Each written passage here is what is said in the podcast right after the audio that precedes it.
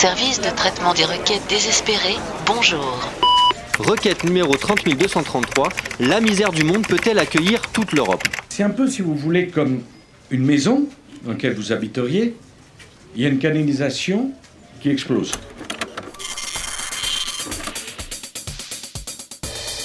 Chers internautes, le magazine d'investigation Télé 7 jours nous apprend cette semaine que des milliers d'Européens envisagent de quitter le continent pour fuir en premier lieu l'épidémie de conneries généralisées dont on vient d'entendre un exemple, la montée de l'extrême droite dont on vient aussi d'entendre un exemple, et enfin la catastrophe artistique de l'Eurovision dont on va à présent entendre un exemple. J'ai tout ce qu'on rêvait d'avoir, j'étais tout c'est vrai, mais moi je voulais une moustache, une moustache. Voilà, je crois que cet extrait parle de lui-même, on comprend mieux la gravité de la situation et les motifs de ces futurs expatriés qui... Je crois que vous voulez dire migrants Alors, si vous pouviez ne pas m'interrompre comme ça, Jean-Françoise, euh, je vous en serais gré. Alors, malgré tout, petit point journalistique. Alors, pour les Blancs, on a tendance à dire expatriés, hein, et pour les Arabes et les Noirs, on dit immigrés. Hein, ce sont des codes journalistiques, c'est plus simple comme ça, ça permet aux auditeurs de savoir tout de suite euh, s'ils sont bienvenus ou pas. D'accord, je comprends. Voilà, donc pas la peine de m'interrompre non plus.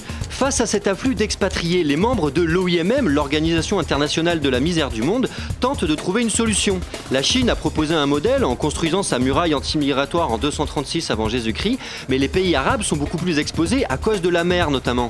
Ainsi, depuis quelques jours, ce sont des dizaines de yachts pouvant transporter parfois jusqu'à 6 personnes qui débarquent sur les côtes algériennes et tunisiennes, vers de martini à la main. Le Croissant Rouge a fait venir en toute urgence des plateaux de carpaccio de saumon au baie rose, au citron vert et à l'aneth. Sa note fraîche et légèrement anisée, l'aneth relève parfaitement les sauces à la crème, les marinades, les œufs et les viandes blanches. D'accord, je pense qu'on va faire une petite mise à jour, euh, Jean-Françoise, de votre logiciel.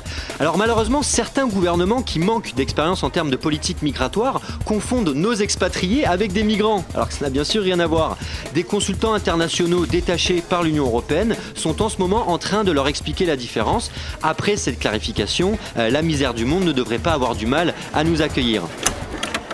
Que vous soyez migrant ou réfugié, vous pouvez retrouver les chroniques de notre consultant Alexandre Pierrin sur le site de radiocampusparis.org ou europhonique.eu. Et sachez que la base de virus VPN n'a pas été mise à jour. Ah mais c'est pour ça, mais il fallait me le dire, ma petite Jean-Françoise.